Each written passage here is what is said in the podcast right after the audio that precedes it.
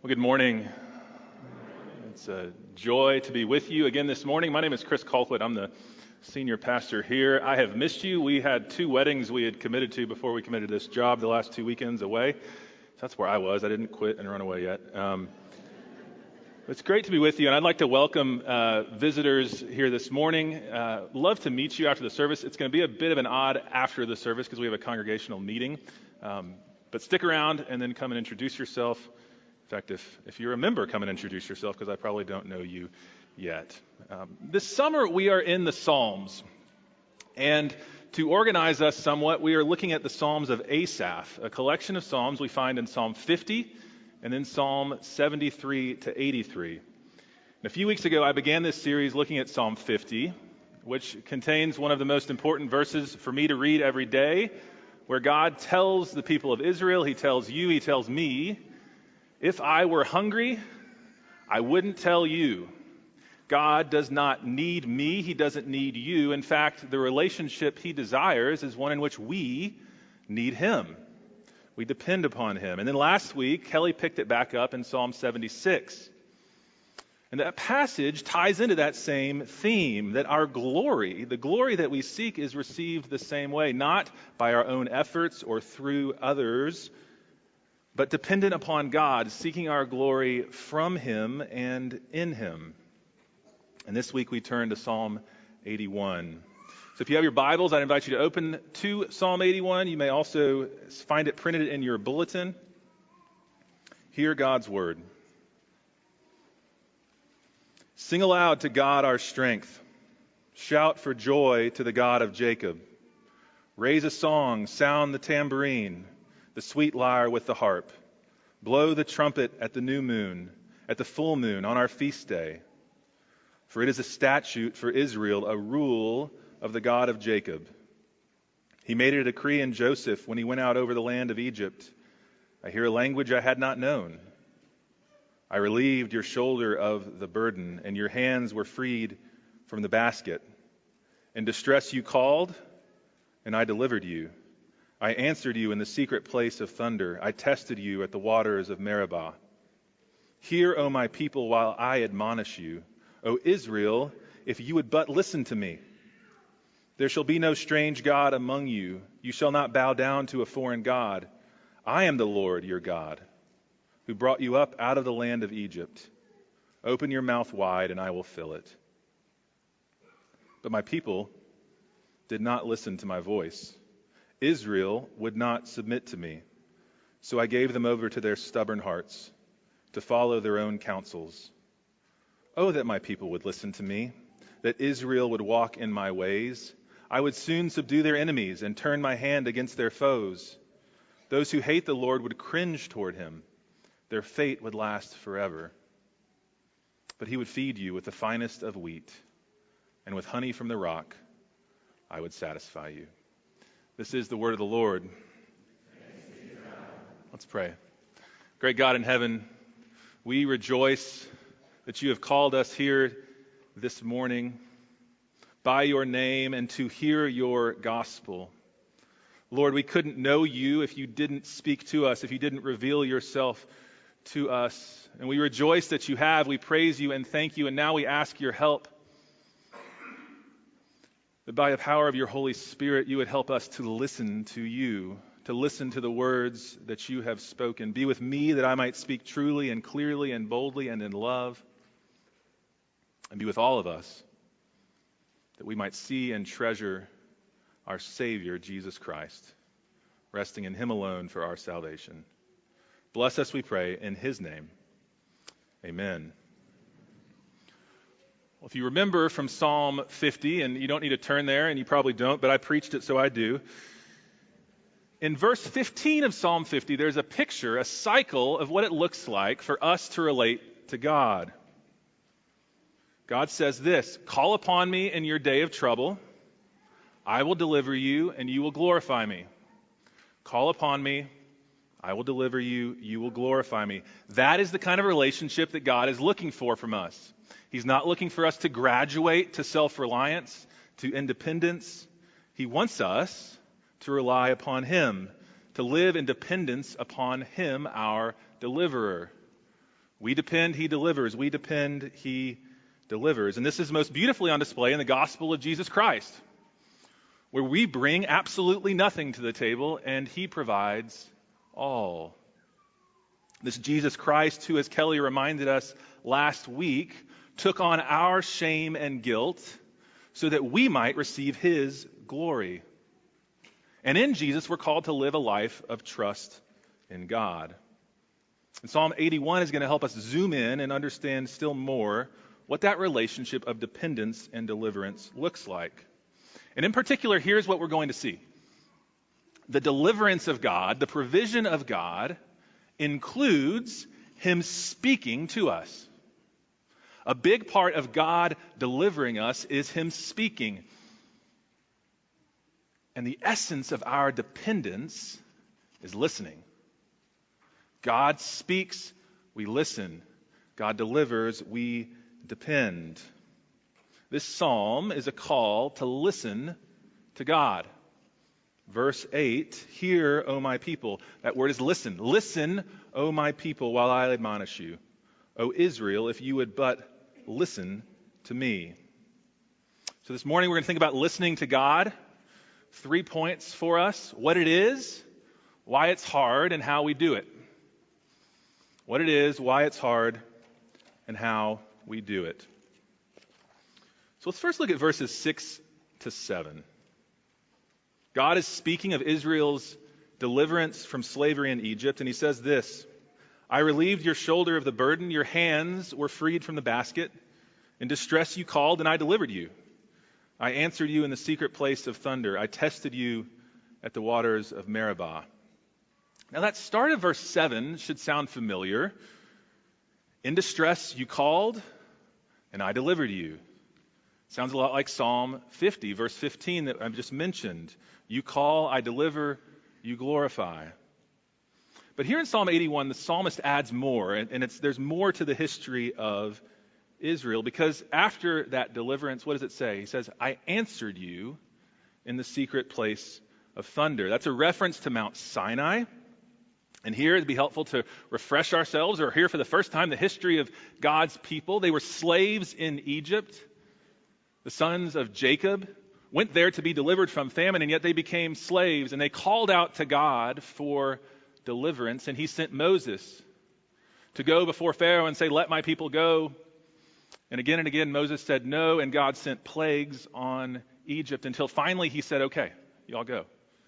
And so they leave, but then Pharaoh changes his mind and chases them down. And they're up against the Red Sea, and the Lord parts the waters of the Red Sea, and the people of Israel walk through on dry land. The Egyptian army follows, and the waters come back over the Egyptian army, and the people are freed. This wonderful victory of God for his people. But as the psalm reminds us, the salvation of Israel is not complete on the other side of the Red Sea. Because what happens next in the story is that they are taken to Mount Sinai, gathered for God to speak to them. He gathers them so that Moses might be given the law and it might be given to them. They call to God and he answers, not just by doing, but by speaking. In verses 9 to 10 of our psalm are virtual quotations of what he says at the Ten Commandments.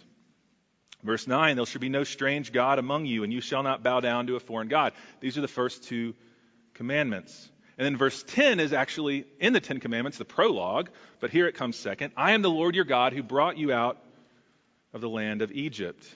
If you want to go look in Exodus 20 or Deuteronomy 5, you'll find those same words printed there. The scene here is of Sinai, of the law being given. God speaks to his people.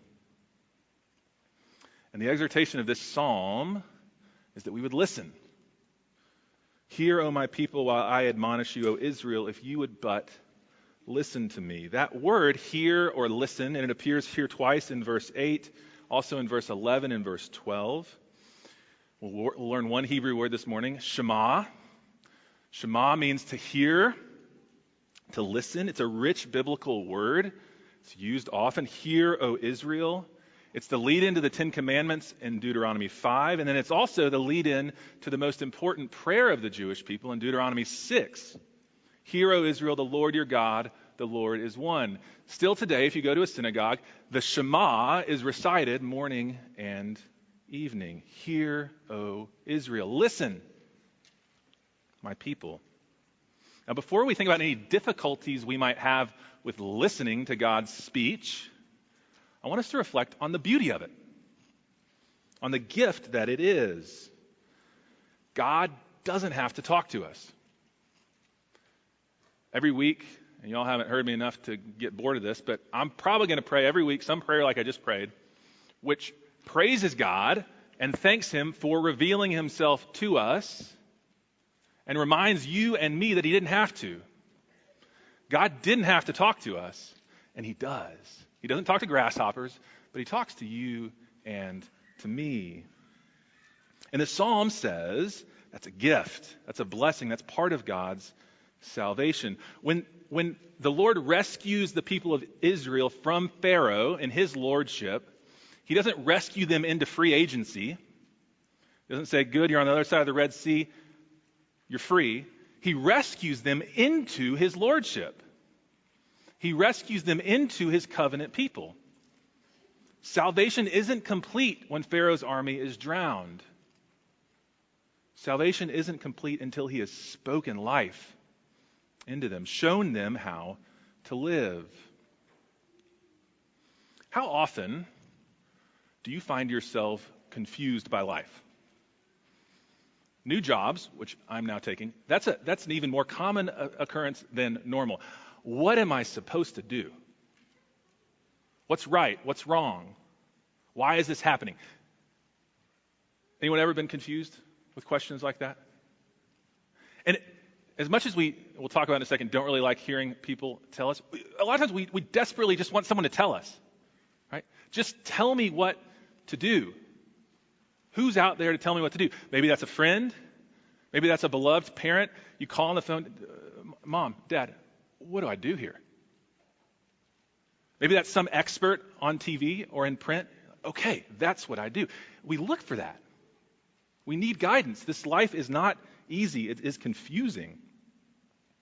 The Bible claims that God, in loving his people, speaks to them, speaks to us, and tells us how we are to live. And this is a gift. Some of you will have had the joy of shopping at IKEA. If you've ever been to an IKEA, there's a beautiful showroom full of rickety but good looking furniture, right? And you walk through and you, you take a little picture on your cell phone and you're like, oh, that, I want that. I want that armoire. That looks great. And it's great. You get a meatball, all as well. And then you, and then you walk down into the bowels of IKEA and you realize that that little code takes you to a shelf and you buy that piece of furniture, but it's not the beautiful piece of furniture that's all put together. It is a box of boards. Has anyone had this experience? Literally, it's just a box of boards. And you take it home, and you are expected to make that box of boards into furniture. You're buying at IKEA not furniture, but the right to make furniture. Uh, and, the, and the pieces that you put together. You need the instructions in that box to have any hope of putting together those boxes of boards and making them into a piece of furniture that you're going to like. Try it without it, it doesn't work very well. You need to know how to do it. Our lives, you and I wake up in the morning every day often feeling like a box of boards. We have these parts, we have these feelings, we have these desires, we have these gifts, and we don't know how to put them together. And the gift of God to the people of Israel here and to us in speaking is that He shows us how to put ourselves together. He shows us how to live. And friends, that's, that's massively a blessing. God tells us, He tells the people of Israel, this is, this is where that part goes. This is how that fits together. This is the order in which you do it. This is how you build that thing. God doesn't sit back and hand you the box of boards and say, let's see if they can figure this thing out. Does it feel like sometimes that's what God does? God's sitting there going, is he going to do it right? God actually speaks to you and says, hey, listen to me. Here's how you do it. Life is not a puzzle to be solved to prove to God how great. Life is instructions to be listened to. That's what the law of God was. It's beautiful. It should have been easy.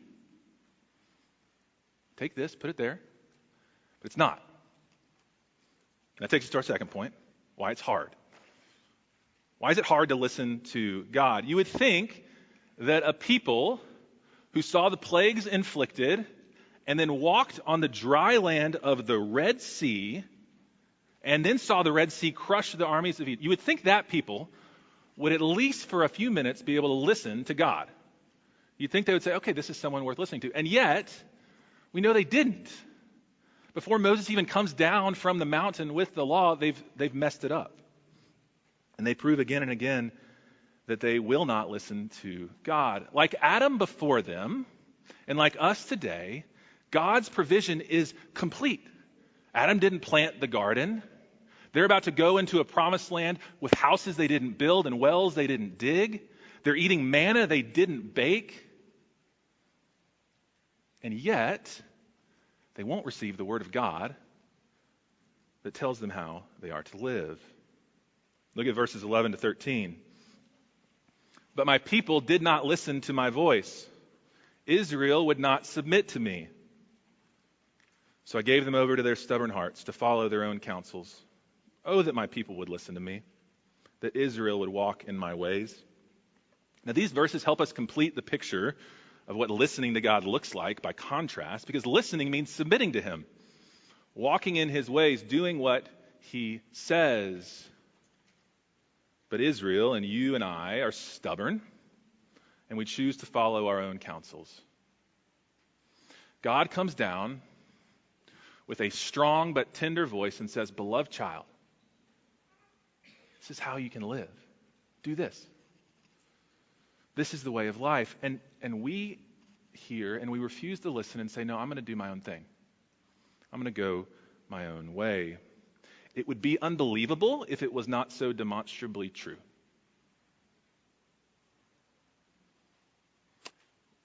We prefer a self guided life. As Americans, that's in our blood. It's not because we're Americans. As a Texan, that's exceptionally in my blood. It's not because I'm a Texan, it's because I'm a sinner.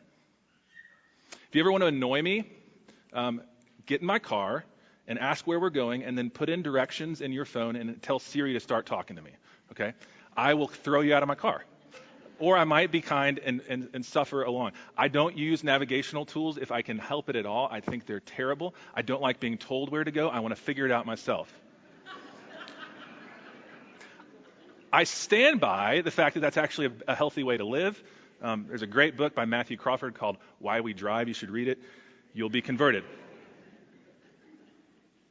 Okay, but that also happens to be the way I approach God. I don't want the navigational voice. I'm going to figure it out myself. That's how we operate. Rather than listening to God, I want to listen to my own thoughts or my own feelings or the opinions of others and operate on that basis. We can see this in our sin lives.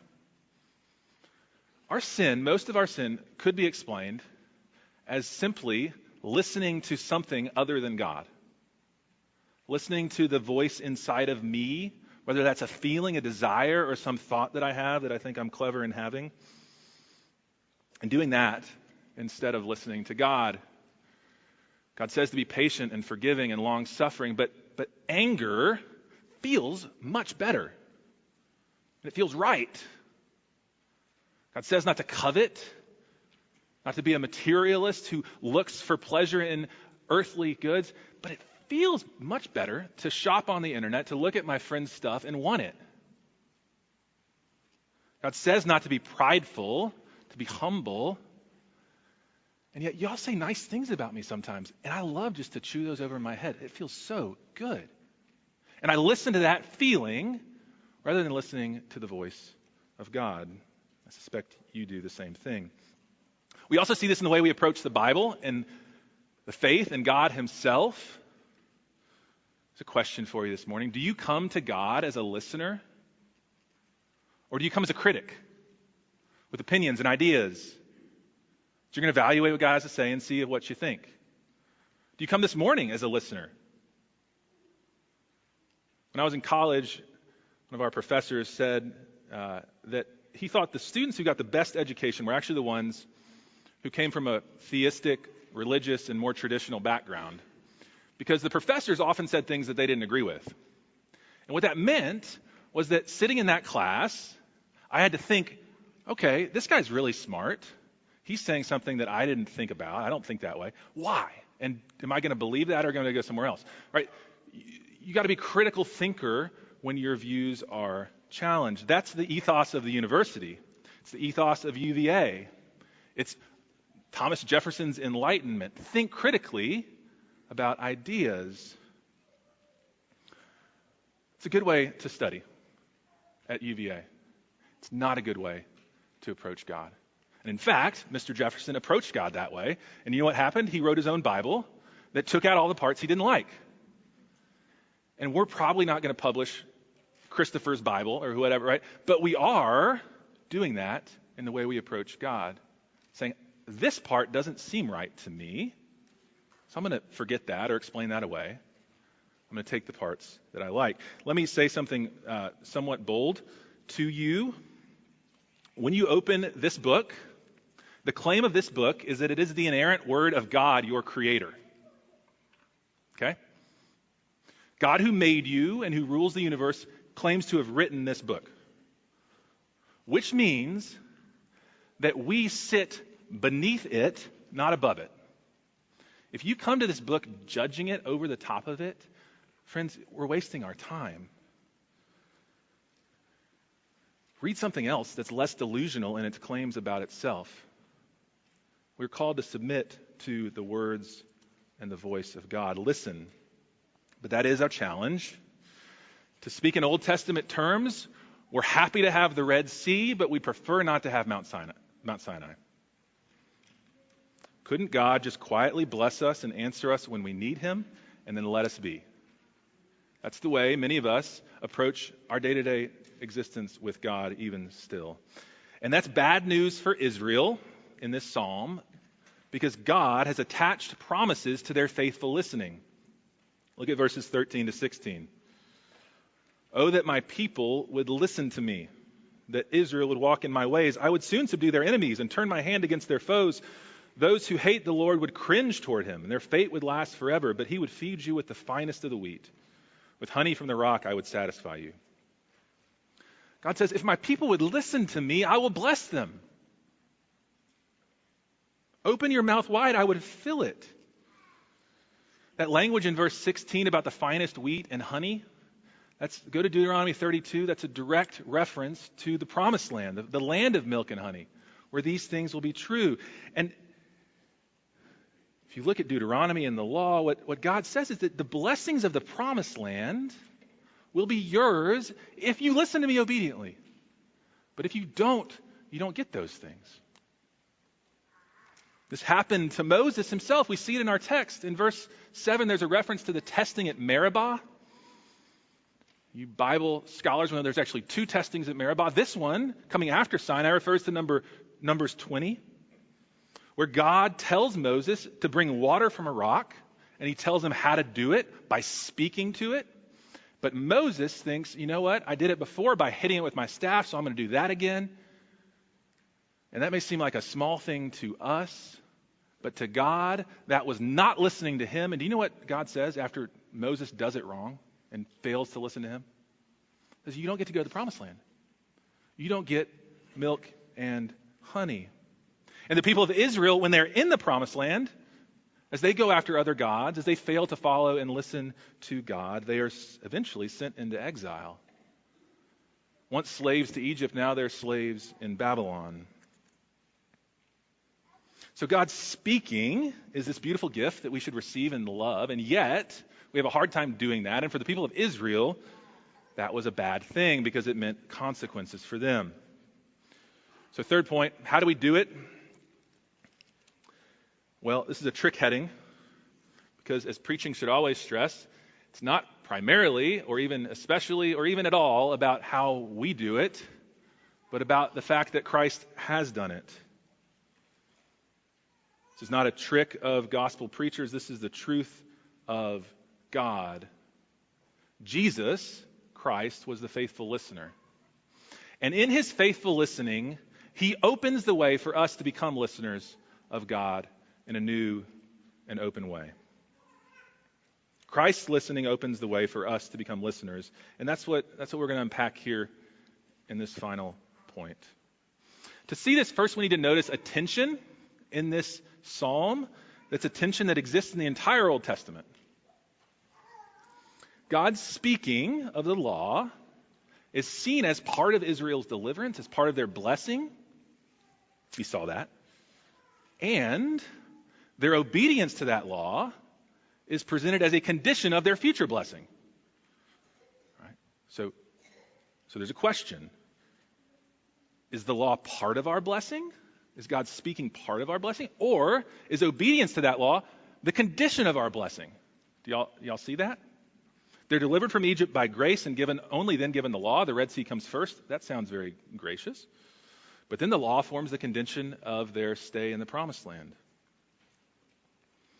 This tension is extremely important for us to understand as we look at the Bible. It's, it's deeply theological, but also, I think, fairly easy to understand. And we actually feel it in our bones when we think about the law or righteousness or right and wrong. Because we feel tension when we think about those topics. On the one hand, part of us senses that this is blessing, that right and wrong is good. We love right and wrong. We desire morality and righteousness. And even, and this is true in this room, it's true all over the city of Charlottesville, all over the world. Even if we don't exactly line up with God's morality, we do love morality. We love the idea that there's right and there's wrong, and we want to be right. And regardless of your opinions on social issues or whatever it is, right, we want to be right and we'll fight for it.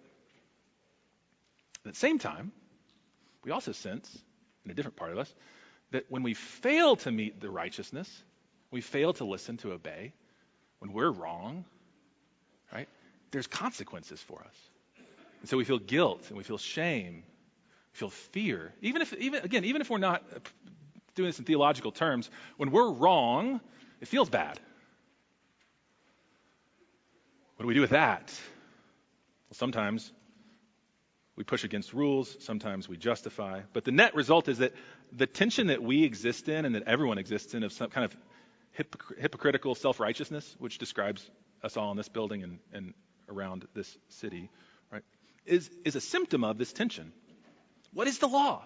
What is God speaking to us? Is it blessing? Is it good? Or is it condition? Or is it both? It's a real tension. It's not a misunderstanding. But the beauty of the gospel and the beauty of God's revelation is that throughout the Old Testament, God is hinting and then saying more explicitly that He's going to resolve the tension, that He's going to make this thing work together. And He does it through Jesus Christ. And this, this, brothers and sisters, is the gospel. Jesus comes and listens to God. He lives a faithful and obedient life that earns the blessing of heaven. He fulfills the condition, and he gives us credit for it. That's the gospel news. You can get in on Jesus' obedience. But not only that, he takes the curse that we deserve for our self guided lives and bears that himself. After Jesus, the tension is removed, the condition is fulfilled by faith in him. And that opens the door for us to become the listeners that God is calling us to be in Psalm 81. Because, see, friends, the gospel, like the law on Mount Sinai, is something that we hear. The gospel is a heard thing. In Christ, we are declared righteous. We are declared freed. We are declared adopted sons of the Most High God. And faith is nothing more than listening listening to that declaration spoken over you. Martin Luther, the great reformer, said this. He said, If you're a Christian, if you ask a Christian what the work is by which he becomes worthy of the name Christian, he will be able to give absolutely no other answer than that it is by the hearing of the Word of God, that is, faith. Therefore, Luther says, the ears alone are the organs of a Christian man. The ears alone are the organs of a Christian man. The sense that most relates to our relationship to God is our hearing. And, and think about your ears. It's, it's our most passive of senses. I can look around and decide what to look at. I can reach out and touch things. I can put food in my mouth to taste it. I can even sniff, right? Breathe in to try to smell better. But our ears are almost entirely passive experiences. What comes, comes. And this is a picture of faith. We need only listen. Christ does it all. And as we listen to the beauty of the gospel, and as we trust in his good word concerning us, two things happen. The first is that we learn that the voice of God is a good and tender voice that we should trust. God speaks to us not as judge, but as father. And we hear it and we listen. And as we're trained to listen to the word of righteousness spoken over us, which sometimes doesn't seem true, we can actually walk in the ways of his instruction, his law, because we know that's a good voice, even if it doesn't always seem right. And the second thing that it does is that the burden and threat of not listening to that voice is removed. The tension is gone. It's all blessing. So that even when we fail and we do and we will, we're not driven away from that voice in shame and fear, but we're driven to it so that we can hear the tender words of the gospel once more. Say it again, Jesus. I need your forgiveness. On the Mount of Transfiguration, Christ is revealed to a few of his disciples in glory, and a voice comes down out of heaven. You know what it says? It says, This is God speaking. This is my beloved Son. Listen to him. Listen to him. Listen to him. Here's the question for us this morning Have you listened to Jesus?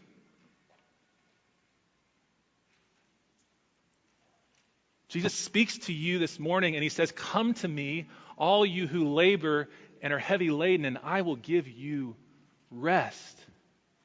You listen to that? And he can say that. He can give us rest because as he hung on the cross and breathed his last, you know what his last words were? The last thing he said that we need to listen to? He said, It is finished. My listening obedience is complete. The merit that you need to be made right with God is done. Cease your weary labor and rest in my completed work. Have you listened to Jesus? Some of you in this room are not yet Christians. We're so glad that you are here among us. This is what it means to be a Christian, brothers and sisters, to listen to the gospel words of Christ. That's faith. You don't need to put the box together. You just need to listen to God who says, You are righteous, you are beloved through Jesus Christ, my Son. It's nice if God tells us what to do, and He does. It's infinitely better that, Christ, that God has told us what Christ has done. These are also questions that each of us in this room who are Christians struggle with every day. Are you listening to the gospel, brothers and sisters? Are you listening to Jesus? Are you hearing him? Do you believe what he says about you? Do you believe that it's finished? That there's rest for you? Are you trying to make it make it all work, to put it all together? Are you weary with trying to earn your way to some salvation? Listen. Come to me, all who are weary and heavy laden. Listen. It is finished. Listen. I want to close with a couple of practical thoughts because I never do, and I, am going to need to be good at that. Here's the practical application of this sermon listen, okay? That's it. Listening is passive, it is, but just like we get to choose what's in our AirPods, um, you get to choose what you're listening to in some way. If you want to listen to the voice of Jesus, you need to expose yourself to the voice of Jesus. And you do that in several different ways. You do that when you open this word, hopefully day by day, and hear God's word for you. You do it when you gather together in small groups, as friends, over meals. And, brothers and sisters, speak God's words to one another. That's what we are called to do as Christians. Speak Jesus' words to your friends. And then we get to do it here every Sunday morning, listening to the words of God. If a new fangled 21st century guy said, I'm going to design a great religion that's going to transform lots of people, he probably would not design a 30 minute monologue as the centerpiece of that uh, activity, right? He gets some things to do, some interaction, right? Some hands on activities. That sounds much more pedagogically helpful, um, right? And yet, the Bible says that we need to listen. And so, at the centerpiece of what we do is listening. And the power of the Holy Spirit is that this clown's speaking of God's words on his behalf to you has power in our lives to transform us. That's not because I'm some special rhetorician. It's because God, by his Holy Spirit, takes the words that come in our ears and makes them bear fruit in our lives. Listen to God. There's, there's a place in our life for spiritual disciplines and practices, but the main thing you need to do is sit under God's word and listen. Okay? And the paradoxical beauty of this passive listening, this weakest of activities, is that it results in strength and joy. And I just want to close by reading the first three verses of this psalm, which only makes sense in light of everything we've just said. Sing aloud to God our strength. Shout for joy to the God of Jacob. Raise a song. Sound the tambourine, the sweet lyre with the harp. Blow the trumpet at the new moon, at the full moon on our feast day. Brothers and sisters, every Sunday we gather together is a feast day celebrating the finished victory of Jesus Christ, his resurrection, and because of his strength we are strong. Because of his work, we have joy. Listen and respond in joyous praise. Amen. Let me pray. Father in heaven, we thank you that you have called us together, that you have given us ears to hear and eyes to see, and that you have shown us Jesus. Lord, we pray that this word now proclaimed would bear fruit in our hearts by the power of your Holy Spirit, that a supernatural thing would be at work, that our hearts would be turned to you in listening, that we would hear the tender words of the gospel, that we would know them and trust them and rest on them, and that trusting in Jesus, we would then follow him, listening to his words and showing us the way of life. Lord, we cannot do this alone. We have proven that again and again. Would your Spirit work in our hearts to make us listeners? We ask this in Jesus' name.